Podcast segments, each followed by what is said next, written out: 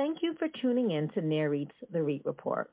My name is Natalie Carey, and I am the Senior Vice President of Industry Affairs and Social Responsibility with NAREIT, the trade association representing real estate investment trusts, or REITs. My guest today is Richard Rothstein, a Distinguished Fellow of the Economic Policy Institute and a Senior Fellow Emeritus at the Thurgood Marshall Institute of the NAACP Legal Defense Fund. He is the author of The Color of Law, A Forgotten History of How Our Government Segregated America, which recovers a forgotten history of how federal, state, and local policy explicitly segregated metropolitan areas nationwide, creating racially homogenous neighborhoods in patterns that violate the Constitution and require remediation. He is also the author of many other articles and books on race and education. Richard, it is a pleasure to have you join me today in what promises to be an immensely interesting conversation. How are you doing? Fine, thank you, and thank you very much. Great. Well, we are so interested in hearing what you have to say, so let's jump right in. So, you write that de facto segregation in real estate, which resulted from actions of private agents like realtors and, and mortgage lenders, would not have developed to the extent that it did without de jure segregation or laws and government policies that imposed racial segregation. What were these laws and policies, and what types of broader effects did they have in real estate markets and in Black communities? Well, there were many, many uh, racially explicit policies of the federal, state, and local governments that imposed segregation on this country in a way that um, was so powerful that it still determines the racial landscape of today. Um, I can give you uh, many, many examples. Let me give you the most uh, powerful one, one of the more powerful ones at least, and that is in the uh, post World War II period. Millions of returning war veterans were coming home, needing housing. At the time, we were a um, a society that was mostly urban. Working class and middle class families, both black and white, were living in urban areas that were uh, much more integrated than the ones we know today, simply because we were a manufacturing economy, and uh, workers of um, both black and white had to live close enough to their workplaces to get to work, and manufacturing plants had to be located near deep water ports or railroad terminals to get their parts and ship their final products. But the federal government in the post World War II period, when uh, returning war veterans were coming home, embarked on a program to suburbanize the entire white population, uh, working class population, into single family homes in all white suburbs. This was a racially explicit federal policy.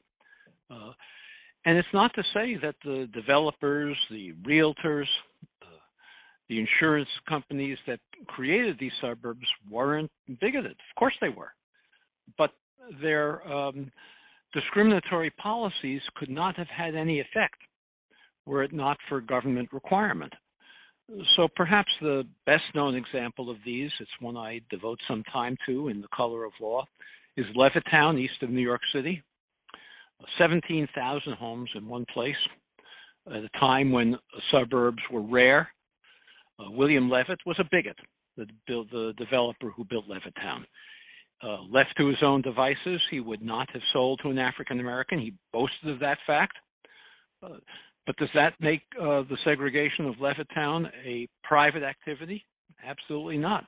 Levitt couldn't get a bank to lend him money to build Levittown, to build 17,000 homes in one place. Uh, no bank would be crazy enough to do it. We were uh, not a suburban country at that time. The banks thought that this was a crazy idea. The only way that Levitt could uh, build this project was by going to the Federal Housing Administration and Veterans Administration, uh, creating um, his plans for the development and submitting them to these government agencies, the materials he was going to use, the architectural design, the layout of the streets, and a federally required commitment that he never sell a home to an African American. Uh, his private bigotry was irrelevant.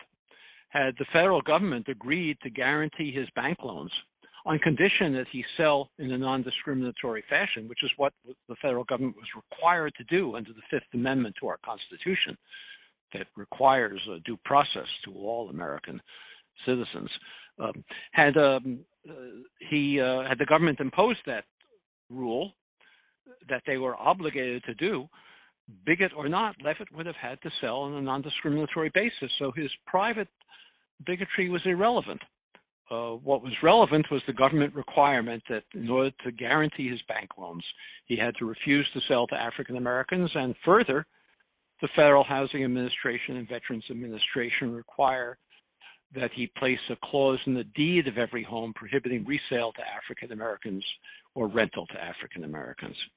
This was not the action of rogue bureaucrats working um, in federal agencies. This was a written policy of the Federal Housing Administration. The Federal Housing Administration uh, issued a, an underwriting manual to appraisers all over the country whose job it was to evaluate the application of builders, developers like Levitt for uh, subsidies to create these projects. The underwriting manual said you couldn't recommend for a federal bank guarantee a uh, an application of a developer who was going to sell to African Americans in a white neighborhood the manual went so far as to say you couldn't even uh, issue a bank guarantee to a uh, an all-white development to a developer of an all-white development if it was going to be located near where African Americans were living, because what the manual uh, said, and I'm quoting, is that that kind of a guarantee would run the risk of infiltration by inharmonious racial groups.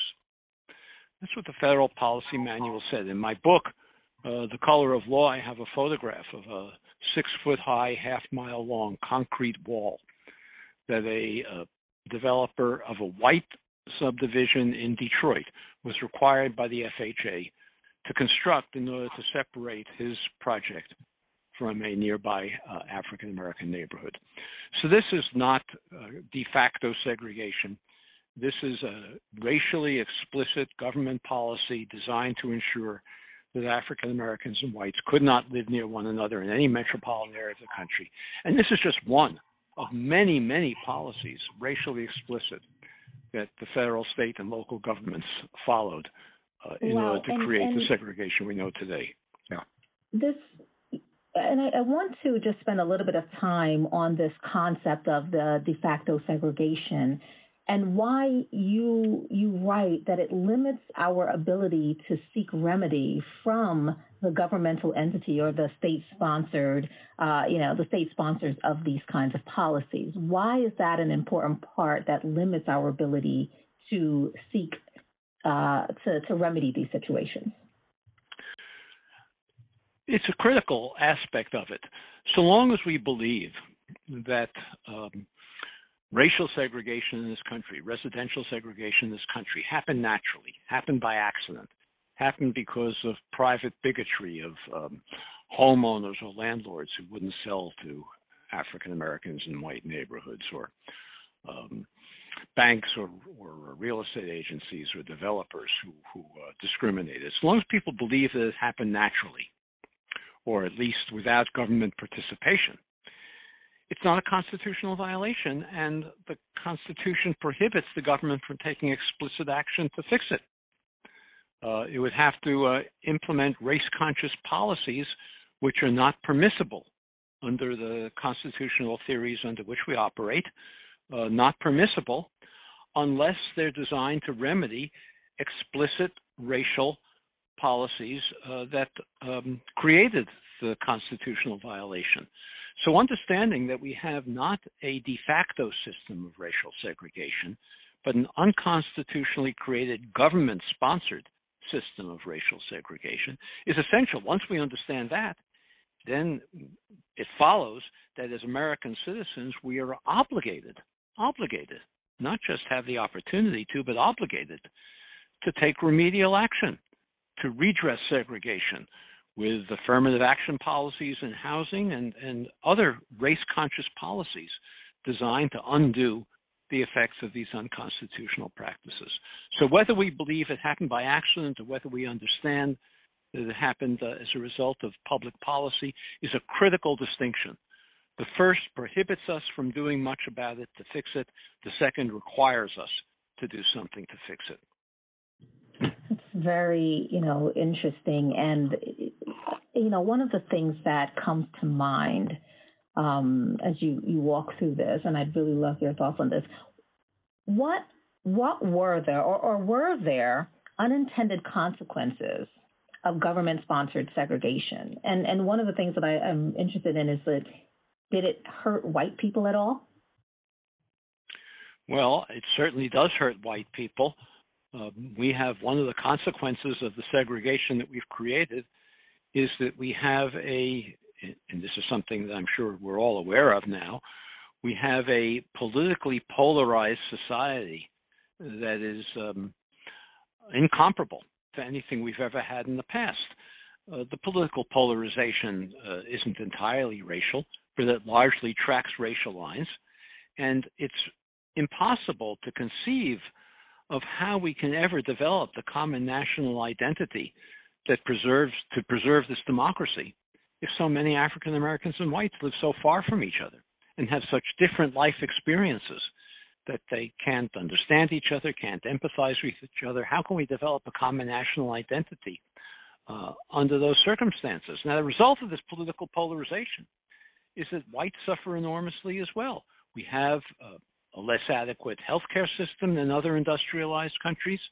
Uh, we have uh, less adequate income supports for working class, white working class families than other industrialized countries, uh, less job security, poorer pensions, all of this because of the political polarization that is, at least in large part, uh, a consequence of blacks and whites living so far apart from each other and in such different circumstances.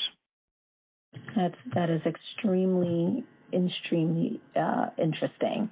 I, I wanted to just shift a little bit to talk about our particular industry, and I'd be interested to get your thoughts on this as well. We represent uh, real estate investment trusts, and and our members have very different businesses within the commercial real estate sector. Their businesses own income producing properties, including more traditional types of real estate like office buildings, shopping malls, and apartments, as well as newer types of properties like data centers, cell towers, and logistics facilities used to transport goods bought on the internet. Most commercial real estate in America is privately held, and many of the publicly traded companies were once family owned businesses. We have struggled to diversify as a sector and we are now contemplating how we can attract and retain and promote uh, Black people, uh, you know, uh, and other minorities, in addition to increasing access to our industry's capital. Can you bridge the gap for our listeners between the housing issue that we're discussing and maybe the lack of accessibility, um, uh, you know, into our industry for Black people? The segregation that we created in this country, the residential segregation that we created, took place in two ways. One was the refusal uh, of uh, government to permit access of African Americans to high opportunity communities. That's what we discussed a while ago.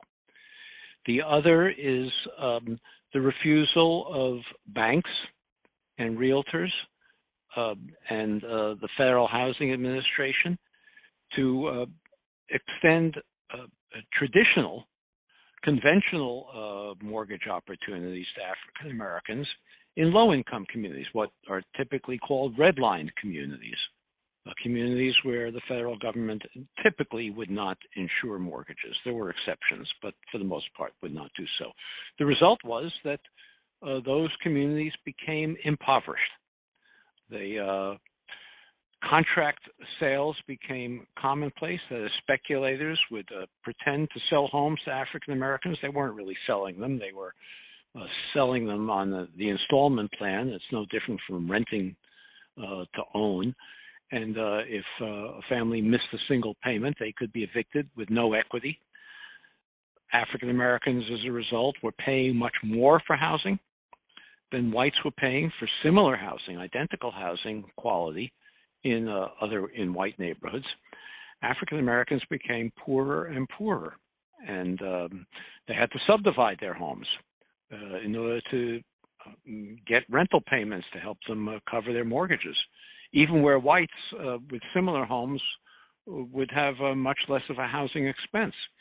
Uh, they doubled and tripled up with relatives. They began to use living rooms as uh, bedrooms, and that forced um, social life out into the streets. Uh, cities uh, refused to um, uh, extend public services to the same extent in these communities they did in others. Others, less frequent garbage collection, fewer street lights, fewer paved sidewalks. Well, these communities became slums. Uh, they concentrated disadvantage. And one of the consequences of this, of, of this concentrated disadvantage was um, depressed achievement of African American children in schools. Uh, I spent a lot of years as an education policy writer uh, before I got engaged in, in, writing about this topic. Uh, as an education policy writer, I tried to explain why African Americans in these neighborhoods achieved at lower level than white students in middle class neighborhoods. And it had very little to do with the quality of their schools, which is what most people attribute it to. It had to do with the social and economic conditions that develop in these segregated neighborhoods. So, for example, I remember writing one column uh, some years about asthma. Uh, African American children, as you may know, have asthma at four times the rate of middle class children. Uh, yeah. It's amazing difference, four times the rate. And they have asthma at such a high rate because they live in more polluted neighborhoods, more uh, polluting industries present, more trucks driving through, more dilapidated buildings, more vermin in the environment. All of these are asthma producing environmental conditions. If a child has asthma, that child is more likely than a child without that condition to be up at night wheezing and then coming to school drowsy the next day. Now, a drowsy child is not going to achieve at the same level as an equally able child who comes to school well rested. It doesn't make a big difference, but then you begin to think of all of the social and economic conditions that segregation imposes on black children that reduces their achievement. The um, asthma, lead poisoning that has a measurable impact on IQ, uh, homelessness, economic insecurity, all of these add up to explain the achievement gap between black and white children. Well, um, African American children have lower educational attainment than white children as a result of these segregated conditions, not to mention the additional uh, uh, consequences of um, lack of uh, wealth creation from not owning homes that appreciated in value with conventional mortgages. So their educational attainment is lower. That's an interesting, you know, an interesting concept too. And one of the other things that I wanted to kind of to to see if you would think that this is actually you can project out. I mean, I would assume that the same, you know, racist policies that were taking place um, for single family homes and home ownerships, it was probably equal, if not worse, for business and, and you know, African Americans who were trying to open or to start businesses, that these weren't, you know, um, really uh, uh opportunities that would have been afforded to them either, as, in addition to that. Oh, you're absolutely right. Yes. Yeah. So let's let's I'm really interested in understanding are there any, and I like to call it ghosts of policies past or newer policies that continue the state sponsored oppression of Black people in housing in America? Yes, uh, it's an interesting term. I think I'll I'll borrow it from you. you Ghosts of policies past. Yeah. Well, the biggest one is one we've already sort of talked about, and that is these the suburbanization of the white population and the prohibition of African Americans for participating in this suburbanization by the federal government. The homes and these uh, subdivisions that were created in the post World War II period in every metropolitan area in the country were inexpensive at the time. They were working class homes. They sold typically for you know eight nine thousand dollars in Levittown. Uh, they were eight thousand dollars when they were built. In today's money, that's about a hundred thousand dollars. Um, the um, those homes no longer sell for a hundred thousand dollars in any metropolitan area of this country. Uh, any suburb, they sell for three hundred, four hundred, five hundred thousand dollars. uh, sometimes a million dollars or more. Uh, I can um, send you a link to an article where, where I, that I recently wrote uh, describing one of these communities and the appreciation and value and how it was uh, created on a segregated basis initially. Uh, well, the white families who were subsidized by the federal government to buy these homes gained wealth as a result of the um, uh, this opportunity. African Americans were prohibited from participating in this wealth generating exercise. The result is that today, today, African American incomes on average are about 60%, 60% of white family incomes. There's a story behind that too. We don't have time to discuss that today. But uh, while African American incomes are 60% on average of white incomes, African American wealth is only 5% of white wealth. And that enormous disparity between a 60% income ratio and a 5% wealth ratio is the ghost of those policies past, as you put it. It's entirely attributable to unconstitutional federal housing policies practiced by the Federal Housing Administration and Veterans Administration that gave whites the opportunity to own homes in neighborhoods where values were appreciating and denied uh, that opportunity to African Americans. well, this is, you know, another part of the, the larger context that I think so many people are interested in understanding is that we still, it's the point that you were making, we still are feeling the remnants of these um, these policies. I'm gonna. I want to go back um, though to this concept um, of private prejudice for a minute. And while I understand the very um, pertinent point that private prejudice may not be the sole cause of residential segregation, and it, you know, but it certainly exists, particularly in the real estate industry.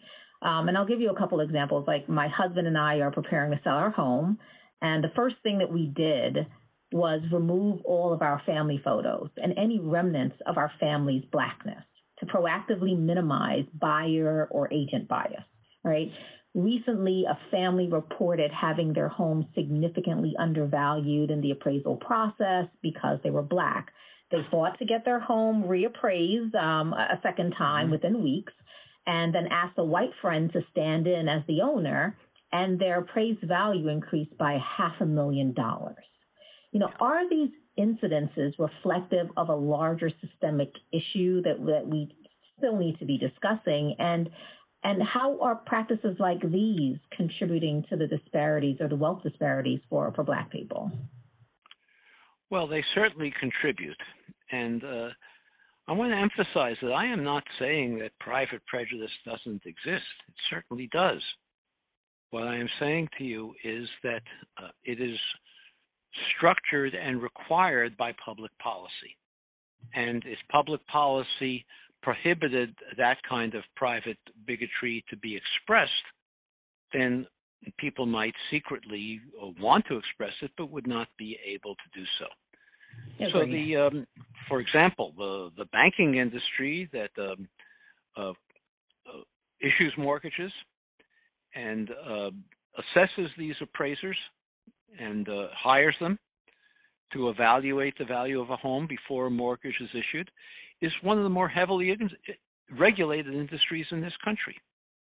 And uh, if government were clamping down on this kind of discriminatory appraisal practice that banks that it regulates were using, it would cease to exist. It doesn't mean that the appraisers wouldn't be biased, but they wouldn't be permitted to express this bias in the real estate uh, transaction process.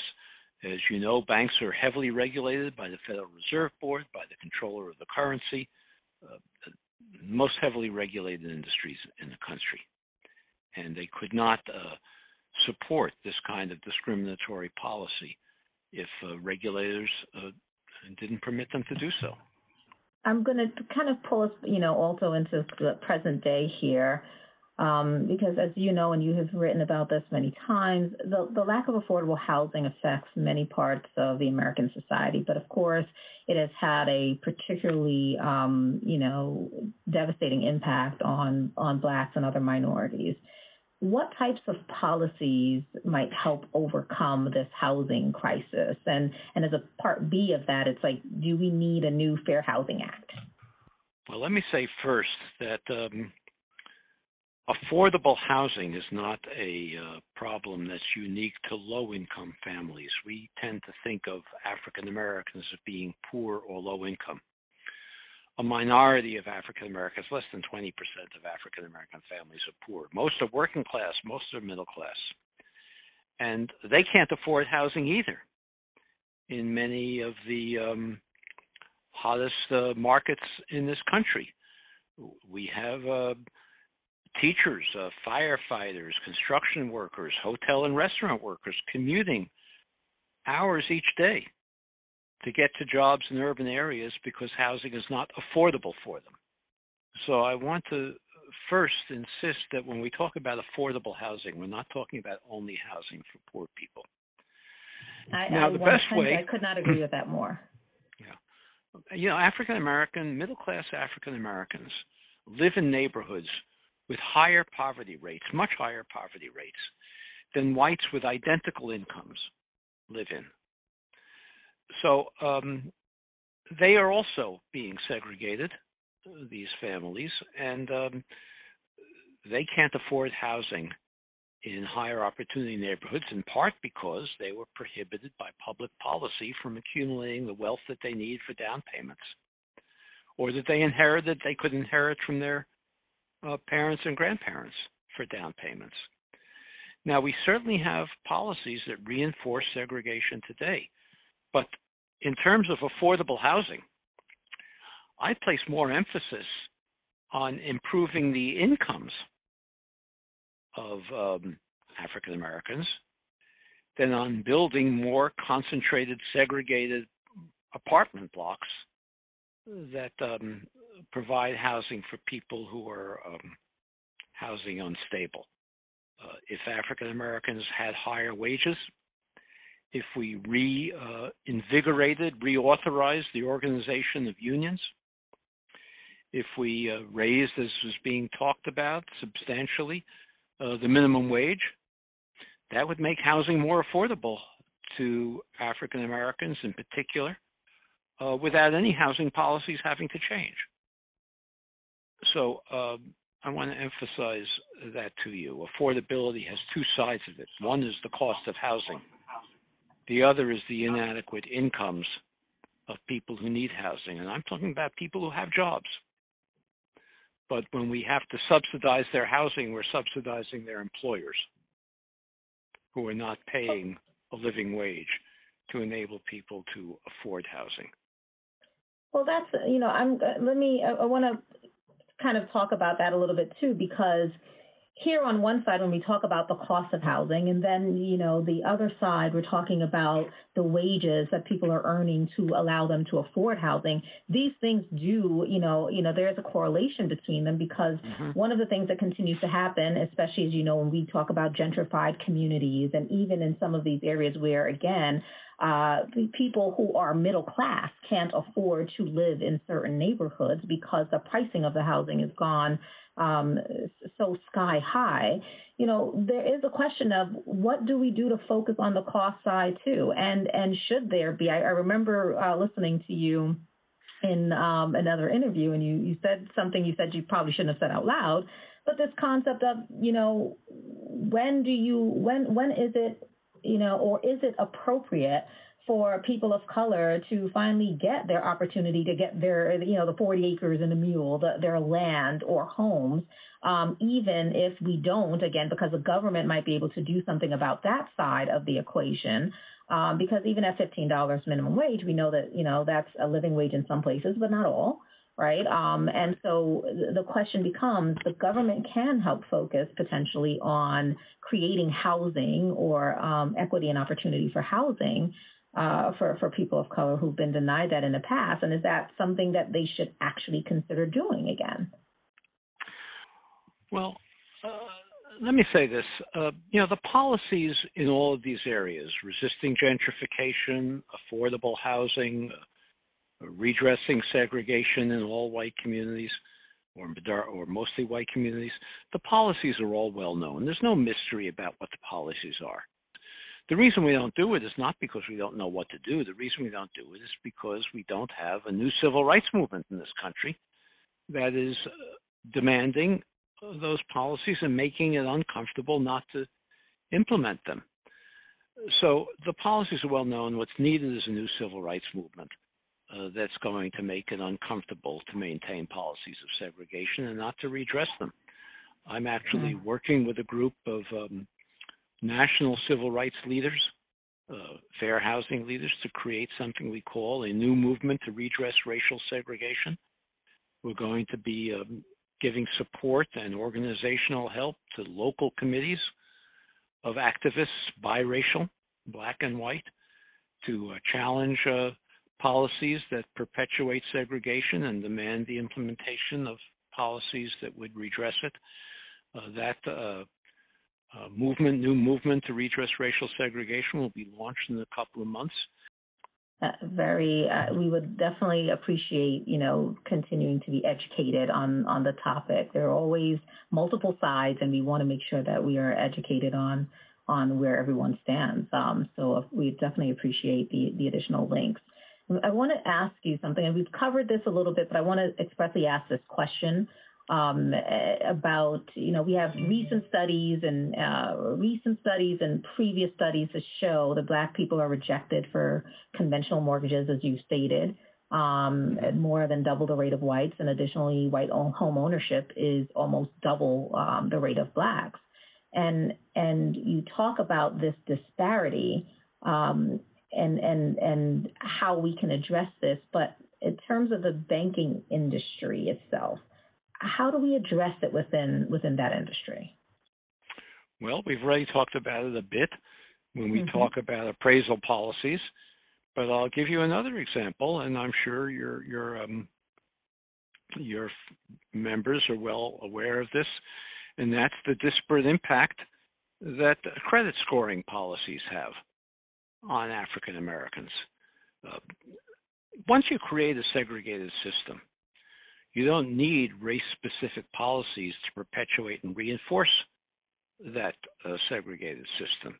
Race neutral policies uh, that are race neutral on their face can have a disparate impact and reinforce segregation. So, for example, if you're applying for a mortgage and you're a homeowner who's applying for a mortgage for a new home, and you've paid your monthly mortgage payments on time, you get a good credit score for doing that.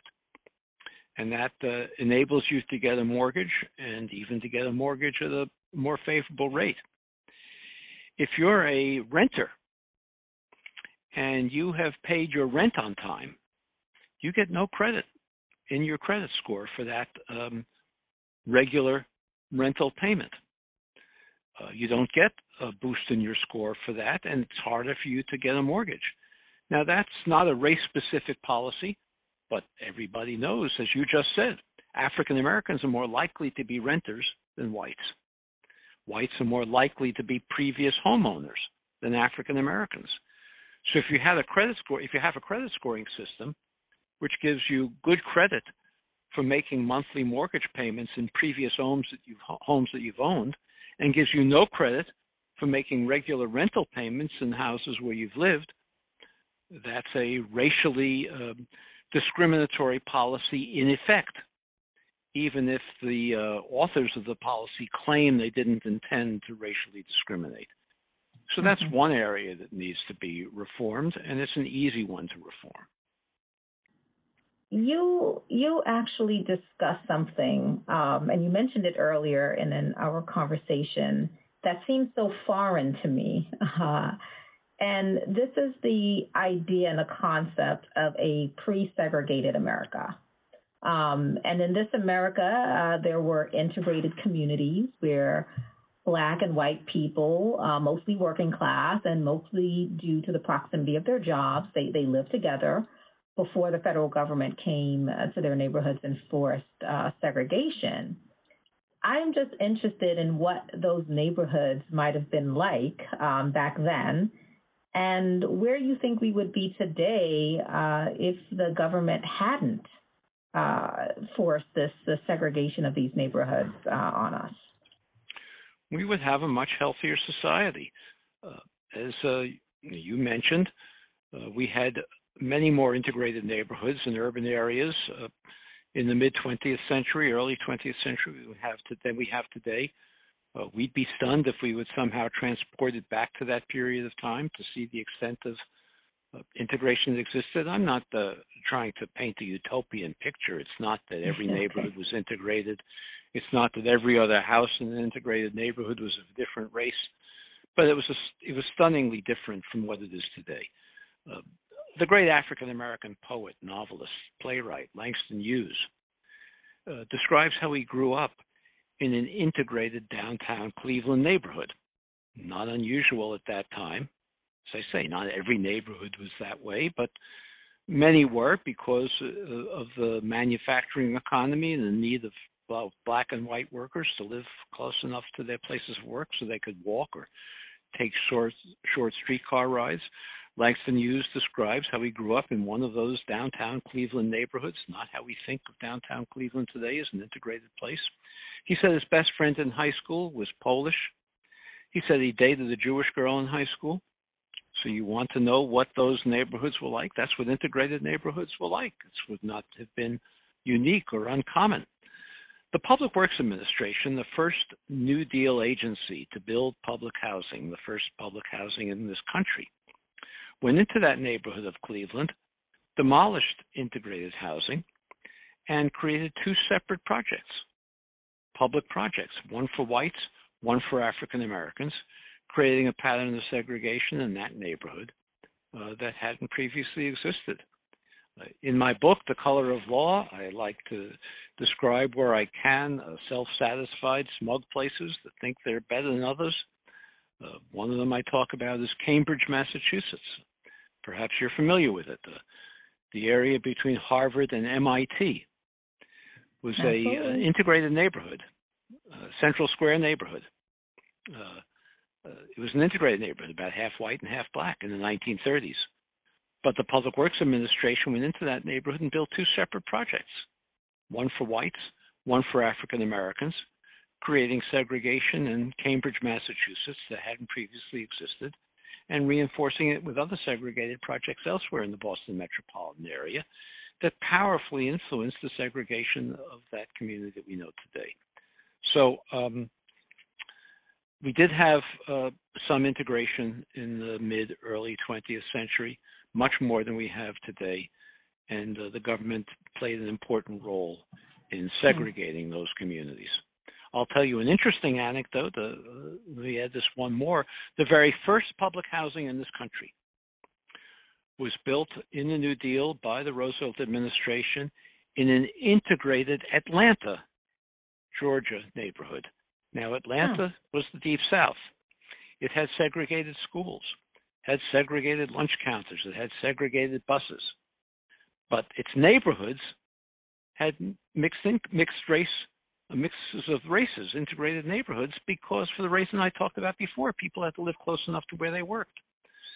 The federal government went into that neighborhood. It was called the Flats in Atlanta. Okay. Demolished housing and built a project for whites only forcing the African Americans who lived in that part of the neighborhood to find less adequate housing elsewhere. excuse me, double, triple up with relatives in order to um, be housed. Wow.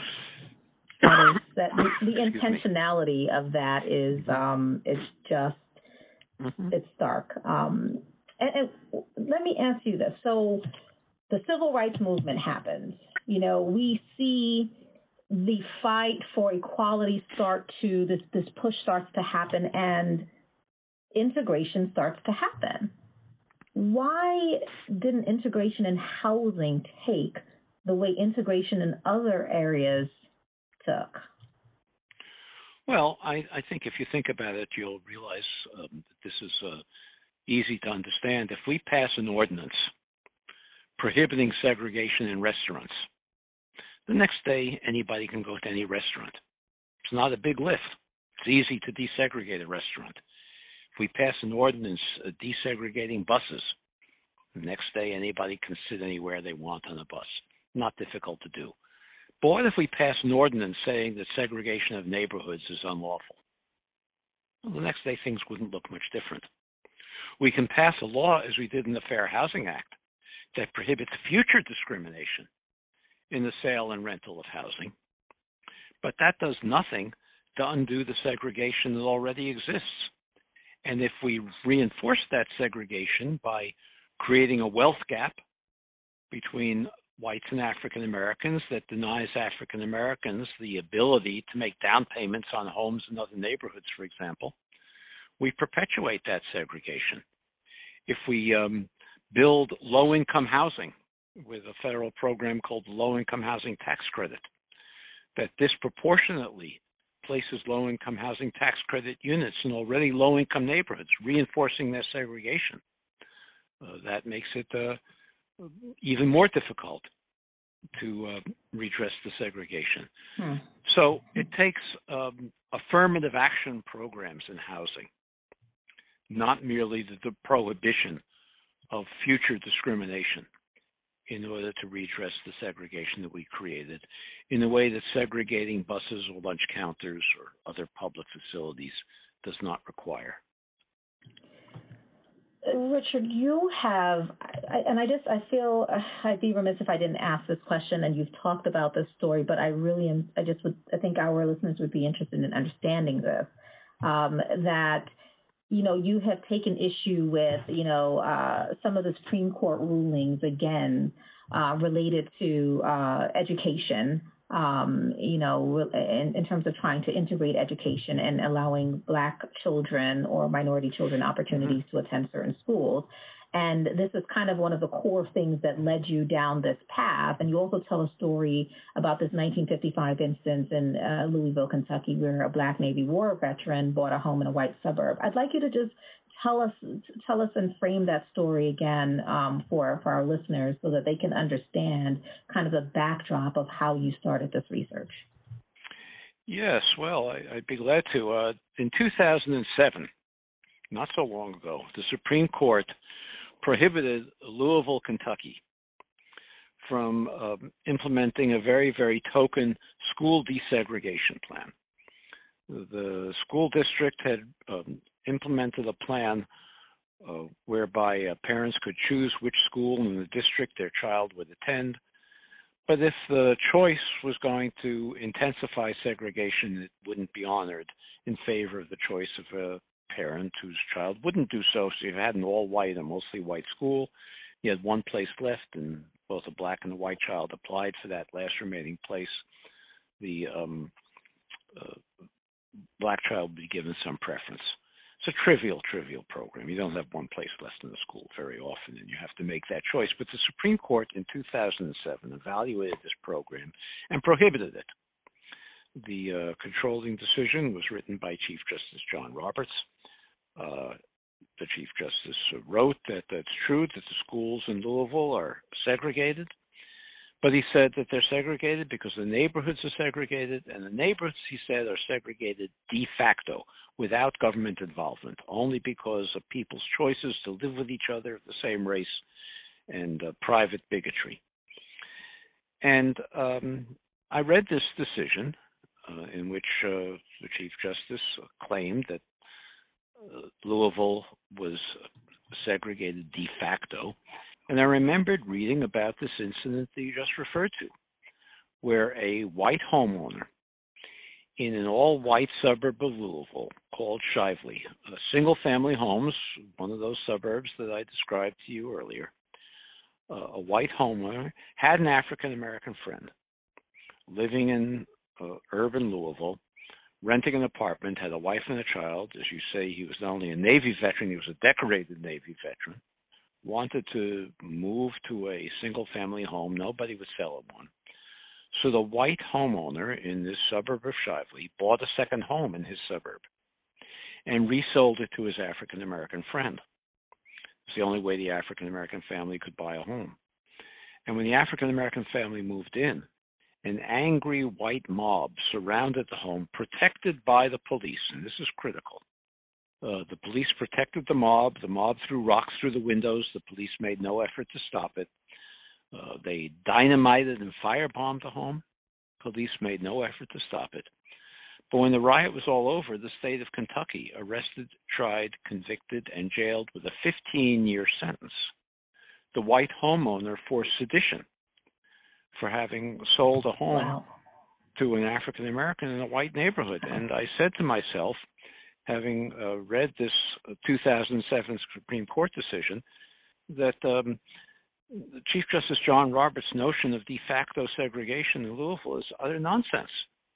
The racial boundaries of Louisville were, at least in part, maintained by state sponsored violence.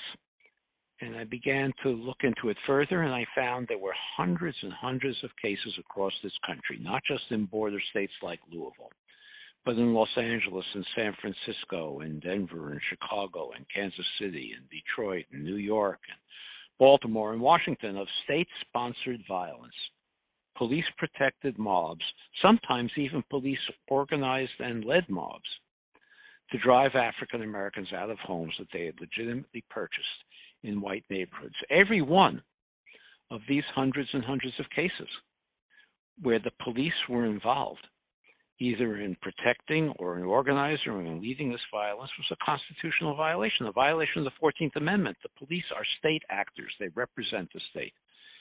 It's a civil rights violation, not de facto segregation. Every one of these hundreds and hundreds of cases requires us as American citizens to implement a remedy. We've accepted that obligation in none of them. And that's what got me looking into this. I began to realize that it wasn't just uh, state sponsored violence that was maintaining racial segregation, but there were many, many other federal, state, local policies, and I described some of them to you earlier, that created Absolutely. segregation that we know today. De facto segregation is utter nonsense. Well, you know, I, I'm listening to you. Um, I've heard you tell that that story before, and I've listened to it again, and I just can't, under today's context, help but draw the parallels to, you know, what we saw on on January sixth, um, and and some of the the continued um, violence and, and pushing that we've been seeing, um, you know, as of late, and and I just I I would hope, you know, as you're saying that, it does make you really think about the fact that we we maybe haven't come as far, you know, um, as we had thought, and we certainly need to make sure that we're paying attention to to these policies, our rhetoric, the the things that are happening um, in terms of legislation uh, at, all levels of government, because you you've been very clear about this not just being federal policies, it's state policies, it's local policies and laws that have contributed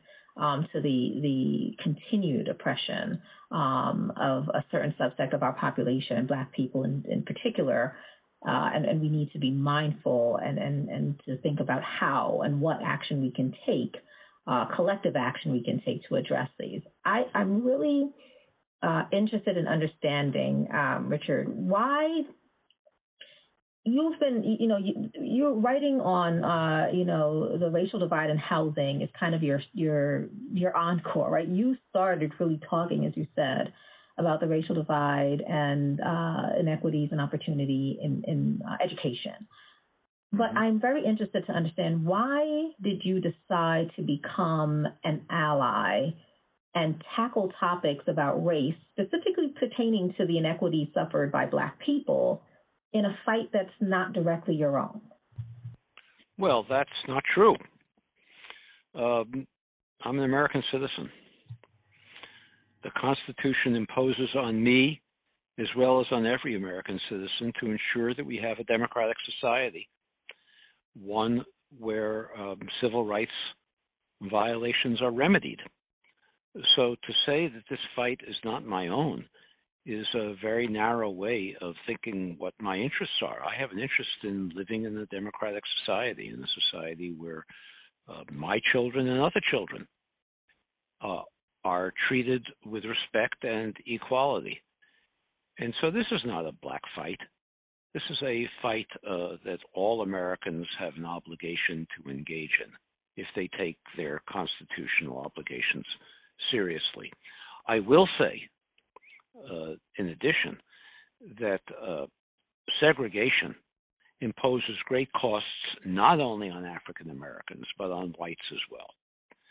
The uh, segregation of this country, which leads to uh, enormous political polarization, because African Americans and whites live so far from each other, has resulted in whites suffering enormously from inadequate public policies that are perpetuated by a politically polarized society. We have less adequate health care for all, white and black, in this country than other industrialized countries um, with even lower income levels than we have.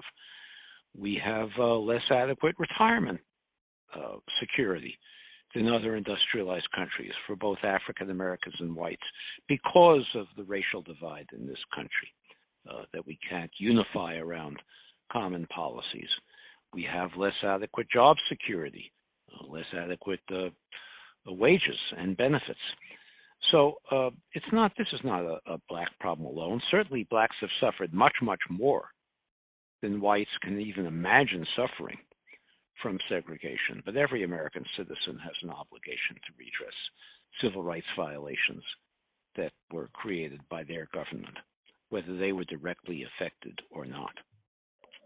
Richard, I I am sitting here and I thank you and I appreciate your response to that question because not only is it narrow to think that this fight is not directly yours, but it is a fallacy as you have so eloquently stated, this fight is everyone's fight. And as we know, an injustice against one of us is an injustice against all of us. I and now I'm just interested to know what else are you working on? Are you working on any new topics? What is next? What can we expect to uh, see from uh, Mr. Richard Rothstein in, in the near future? well, Mr. Richard Rothstein is an old man but I'm uh, trying to um, round things off with two things. One is I, I mentioned this earlier. I'm working with a group of national civil rights leaders to create a new movement to redress racial segregation. And I'm also writing a new book that will be a sequel to The Color of Law, talking about what we can do about it, how we can uh, fix, how can we can redress the segregation that we've created. Not only what policies we should follow, but how we can create the biracial, multi ethnic civil rights movement that can uh, make it uncomfortable not to redress racial segregation. So the book and the um, new movement to redress racial segregation and conversations like this one are keeping me busy enough. Thank you. and and just if our listeners are interested in learning more about this topic, your work, or you, uh, how can they go about doing that? Well, um, how do you uh, promote this? If I sent you some links, do you have a way of attaching them to the podcast? Absolutely. We will attach them to the article that will accompany the podcast. And, okay. You know, whatever contact, if, if people want to get in contact with you or reach out, we can certainly facilitate that. I will, um, I'll be glad to um, provide that to you. Richard, it was a pleasure speaking with you today. Um, I am excited to see your new projects and, and to read your new book. I'll be looking forward to that um, it definitely was a fascinating and, and, and, intellectually stimulating experience. And I'm sure that our listeners will um, and, and, have learned a lot from it. Uh, we thank you all for tuning in to NAREIT's The REIT Report. And now we are signing off. So thanks again, Richard, for joining us. Thank you very much.